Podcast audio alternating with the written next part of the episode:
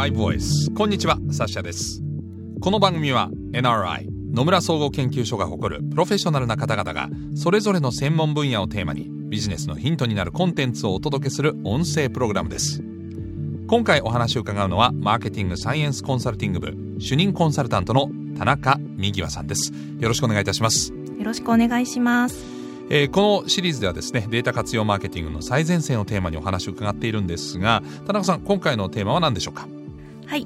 今回はデジタルメディアの変遷と今後についてです。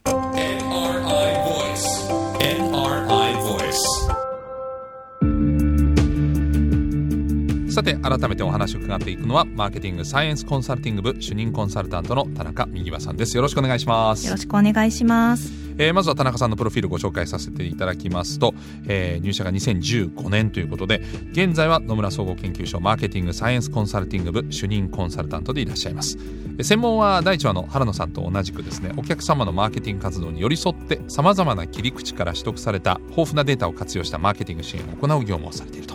いうことなんですね。えーまあ、まさに原野さんとは、まあ、いつもこう一緒に仕事をしているような感じですか？はい。いつも同じところで、はい、はい、仕事してます。でその原野さん、えー、前回ですけれども企業のマーケティング活動におけるですねデータ活用の特徴と、えー、その広告プランの生かし方などを中心に伺ってきたんですけれども今回は、えー、田中さんどんなお話になるんでしょうか？はいえ今回はデジタルメディアについてお話をします。え企業が自社の商品の広告を出すっていう風になった時に、まあ、考えなくてはいけないのは、テレビに出すのか、うん、電車の中の広告に出すのか、はい、まあ、インターネットのサイトに出すのか、どのメディアに出すのかっていうのを検討する必要があります。で今回は、えー、インサイトシグナルのデータを主に使いながらその中でも特に、まあ、最近変化の大きいデジタルメディアに焦点を当てて、まあ、変遷と今後についてお話ししたいと思います、うん、まあ、実際にデータとかを活用するとどんなふうにこのデジタル化っていうのは今進んでるというふうに言っていいんでしょうか？はい。えー、一つあるのはあのもうデジタルメディアが若者のものだけではなくなっているっていうことですね。そうですか。なんとなく、オールドメディアに関しては上の年齢。で、デジタルメディアは若い年齢。そうではなくなってる。そうですね。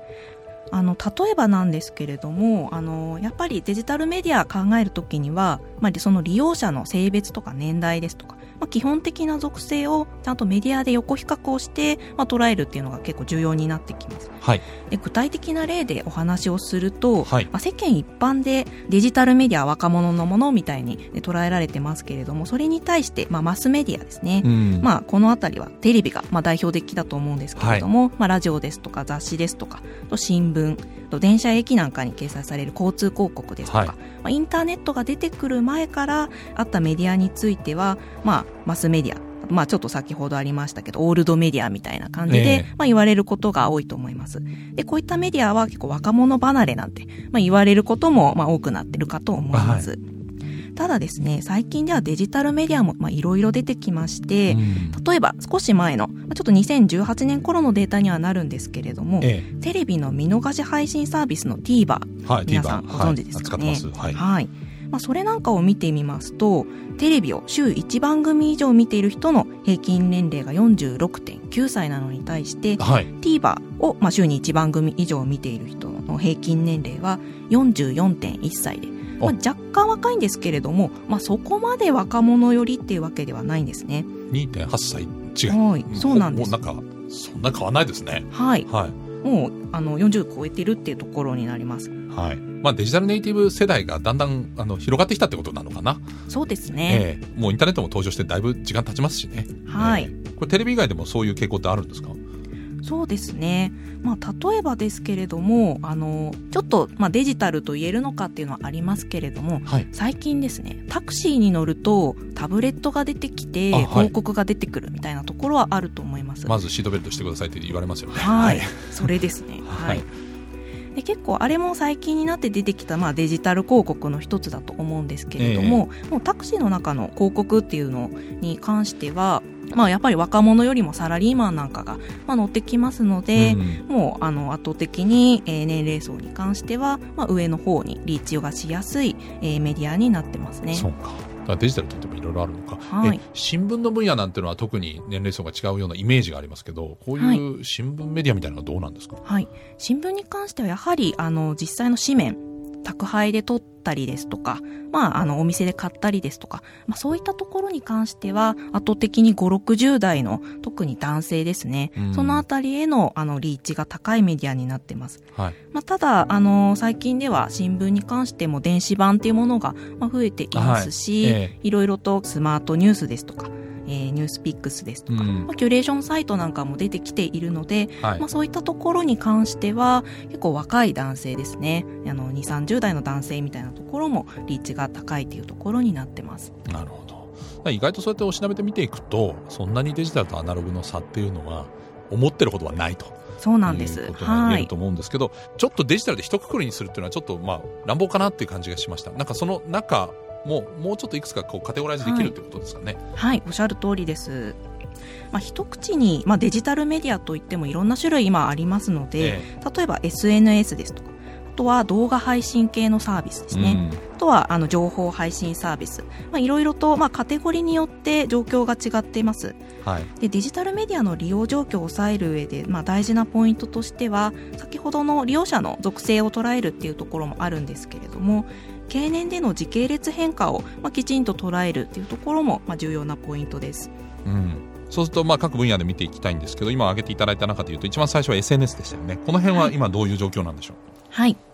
まあ、こちらも少し2018年頃のデータにはなるんですけれども、まあ、SNS の、まあ、大手のところですね、ツイッターですとかフェイスブックですとか、えー、そういったメディアの週1回以上利用率を見てみますと、2017年くらいまではぐんぐん伸びていたんですけれども、はい、2018年頃には、まあ30%近くで、まあ、一旦踊り場に来ています。うんうんで一方でインスタグラムに関してはまだそこまでの利用率になっていないので今も順調に利用率伸ばしていって上位のメディアに近づいてきているっていうのが現状です。なるほど。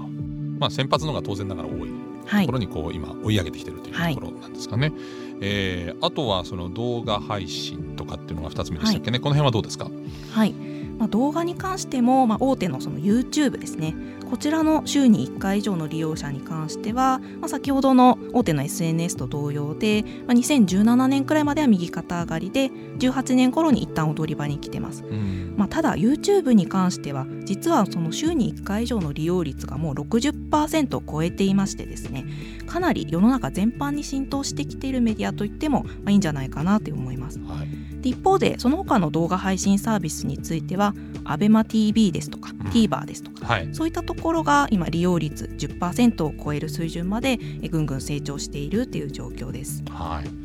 えー、3つ目のその情報配信サービス。これはまあいわゆるニュースサイトとかそういうことになっていくんでしょうかね。この辺はどうでしょう？はい。でこちらに関してはですねまあ、情報配信サービスっていうふうに申し上げましたけれどもスマートニュースですとかグノシーですとか、ニュースピックスだったり、はい、なんか名前は聞いたことあるなっていうあの方は結構多いんじゃないかなと思います、はい、で利用率自体もまあ上昇はしているんですけれども、ええ、まあ、こういったキュレーションサイトに関しては、まあ、新しいものがもうどんどん出てきてますので、まあ、サービスの認知は進んでるんですけれども実際の利用率っていうのを見てると、まあ、数パーセントにとどまるものが多いっていうのも現状になってます。なるほど。まあ、そうなってくるとその田中さん、えーと、はいまあえーと、デジタルメディアとマスメディアの関係、まあ、デジタルメディアを今、はい、マスメディアと切り離していいのかっていうのはちょっと悩むところもあるんですけど、まあ、ちょ便宜上、はい、えー、まあ、デジタルももうマスと言っていいと思うんですが、まあ、そのデジタル以外のマスメディアとデジタルメディアの関係っていうのは、えー、どうなんでしょうか？例えばテレビとデジタル広告を比較してみるとか、はい、その辺で見るとどうなんでしょうかね？そうですね。まずあのデジタルメディアに関してはもうご紹介したように週にえ1回以上利用する方がもう過半数を超えるようなメディアもありますし新しいメディアもどんどん出てきてます、えー、ですのであの日本の企業の広告費用で見てもデジタルメディアの広告費は年々増加してましてアメリカではすでにあのデジタルが逆転しているという形になっています、はい。テレビと、まあ、デジタルとみたいな形で比較をしていきますと、うん、日本ではテレビ CM の重要性はまだ高いんじゃないかというふうに見ています。インサイトシグナルデータで、えー、調査した事例ですと、はい、まあ、テレビ CM とデジタル広告を両方活用しているクロスメディアのプロモーションの広告費比べていきますと、まあ、テレビとデジタルが大体8対2くらいの、まあ、比率になってましてテレビが8ですはい、はい、まだまだあのテレビの比率、まあ、広告費で見ると結構高い傾向は、えー、ありますね。うん、あのーまあ、私の場合テレビもラジオも、えー、お仕事させていただいてるんですけどやっぱり気になるのはラジオ、まあ、これも、はい、あの新型コロナウイルス感染症のね、えー、拡大もあって自宅でのリモートワークが増えてラジオ聴く方が増えたなっていう印象もあるんですけど、えー、このラジオに関してはね、はい、あの非常にこうまあある意味最古さんのメディアの一つだと思うので長い歴史があるんですけどそういった部分で、えー、最新の状況としてはどうなんでしょうか？はい、はい。で実は私自身もともとスマートフォンで、えー、ラジオ聞くんですけれども、はい、やっぱりコロナ禍のステイホームで聞くようになった方っていうのは結構多いんじゃないかなというふうに思ってます。で特にやはり今はインターネットで、まあ、ラジオを聞く方っていうのはやっぱり多いですよね。ラジコのサービスとかですね。はい、ありますし、はい、で例えばあのおっしゃったラジコっていうのを、えー、挙げていただいたんですけれども2018年の段階だとラジオの利用者とラジコの利用者若干異なっていたんですね、まあ、別々のスマートフォンじゃなくて聞いている方も、まあ、一定程度いらっしゃったんですけれども、はい、2019年になってきますと、まあ、1年にはなるんですけれども利用者の重なりが増えてきたっていうところになってます。つまり、まあ、ラジオをスマホで、まあ、ラジコで聞くっていう方が増えてきた結果、はい、えー、そういった形になってますね。なるほど。ラジコのためにわざわざ聞いてたのが2018年までで、はい、2019年は、まあ、ラジオ聞いてる人がラジコに移行したりとか、はい、家ではラジオで聞くけど移動中はラジコで聞くみたいな、そういうこうシームレスなつながりが出てきたということですか？はいそんな形になってると思います。なるほど。これはなんかでもデジタル移行の中あの他のメディアにもつながるなんかすごく示唆する事例ですね。そうですねあの他にもコロナの影響で、まあ、ステイホームのその時間が長くなって動画のサービスの利用率なんかも、うん、えー、かなり変わってきていますね。例えば2020年の45月に1回目の緊急事態宣言ありましたけれども、はい、まあ、動画サービスに関しては軒並みあの利用率上がってます。うん、はいで YouTube に関してはですね一時的に高まったんですけれども一旦落ち着いて元の水準に戻っていると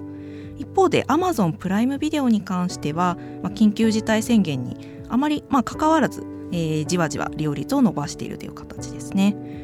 一番大きかったのが TVer ですとか、はい、ABEMA ですとか Netflix あたりはすごく影響が大きくて、えー、緊急事態宣言を皮切りに一段利用率が上がって、えー、解除された後もずっと伸びているというような形になってます。なるほど、はい。まあ、じゃあ加入してみようかって言ってそのままあ面白いねって言ってそのままつながってる人が多いってことですかね。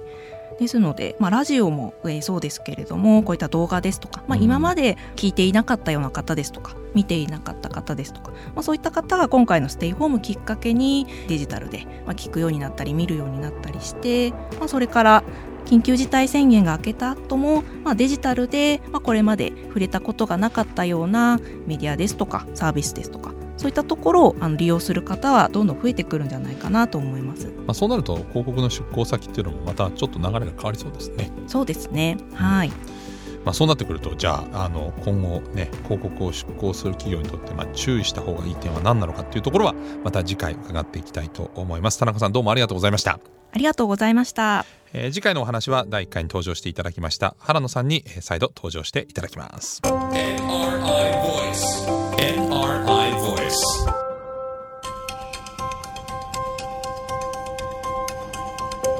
NRI Voice この番組は Apple や Google などのポッドキャストのほか NRI のウェブサイト内からもお聞きいただけます。NRI Voice で検索をしてチェックしてください。